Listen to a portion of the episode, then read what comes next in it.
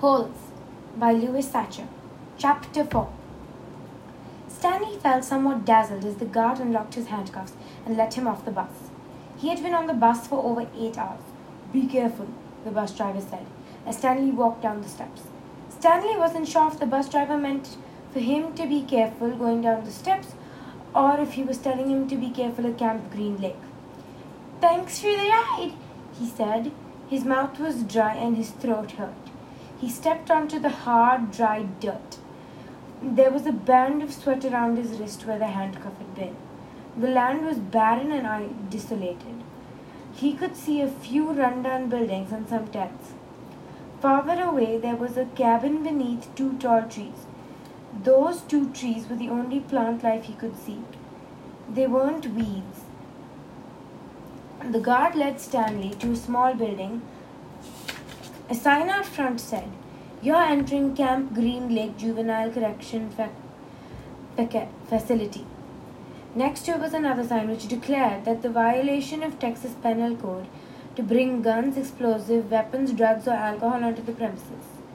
As Stanley read the sign, he couldn't help but think, well, duh. The guard led Stanley into the building, where he felt the welcome relief of air conditioning. The man was sitting with his feet up on a desk.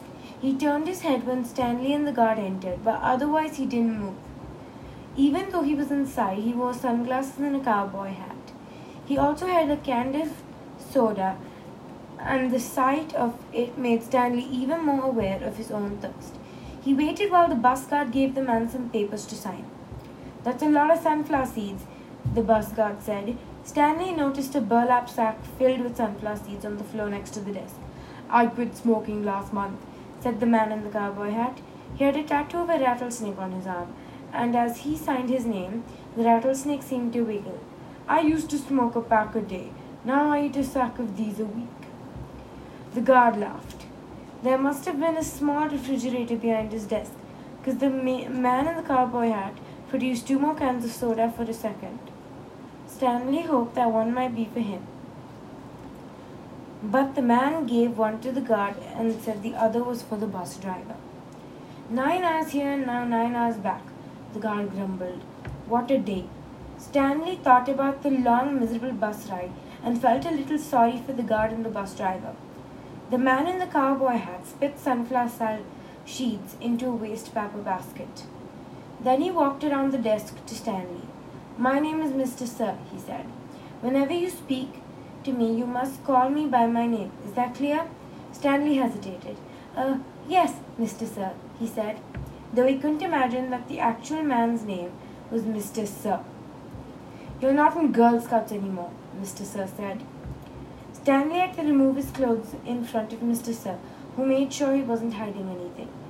He was given two sets of clothes and a towel. Each set consisted of a long-sleeved orange jumpsuit, an orange t-shirt and yellow socks. Stanley wasn't sure if the socks had been yellow originally. He was also given white sneakers, an orange cap, and a canteen made of heavy plastic, which unfortunately was empty. The cap had a piece of cloth sewn at the back of it for neck protection. Stanley got dressed. The clothes smelled like soap. Mr. Sir told him he should wear one set to work and one set for relaxation. Laundry has done every 3 days. On that day, his work clothes would be washed, then the other set would become his work clothes, and he would get clean clothes to wear while resting. You have to dig one hole each day, including Saturdays and Sundays. Each hole must be 5 feet deep and 5 feet across in every direction. Your shovel is your measuring stick. Breakfast is served at 4:30. Stanley must have looked surprised because Mr. Sir went on to explain how they started early to avoid the hottest part of the day. "No one is going to babysit you," he added. "The longer it takes you to dig, the longer you'll be out in the sun.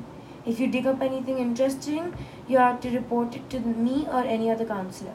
When you finish, the rest of the day is yours." Stanley nodded to show he understood. "This isn't Girl Scout camp," said Mr. Sir.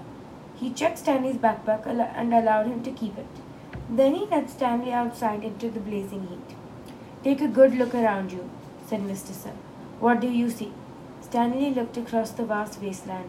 The air seemed thick with heat and dirt.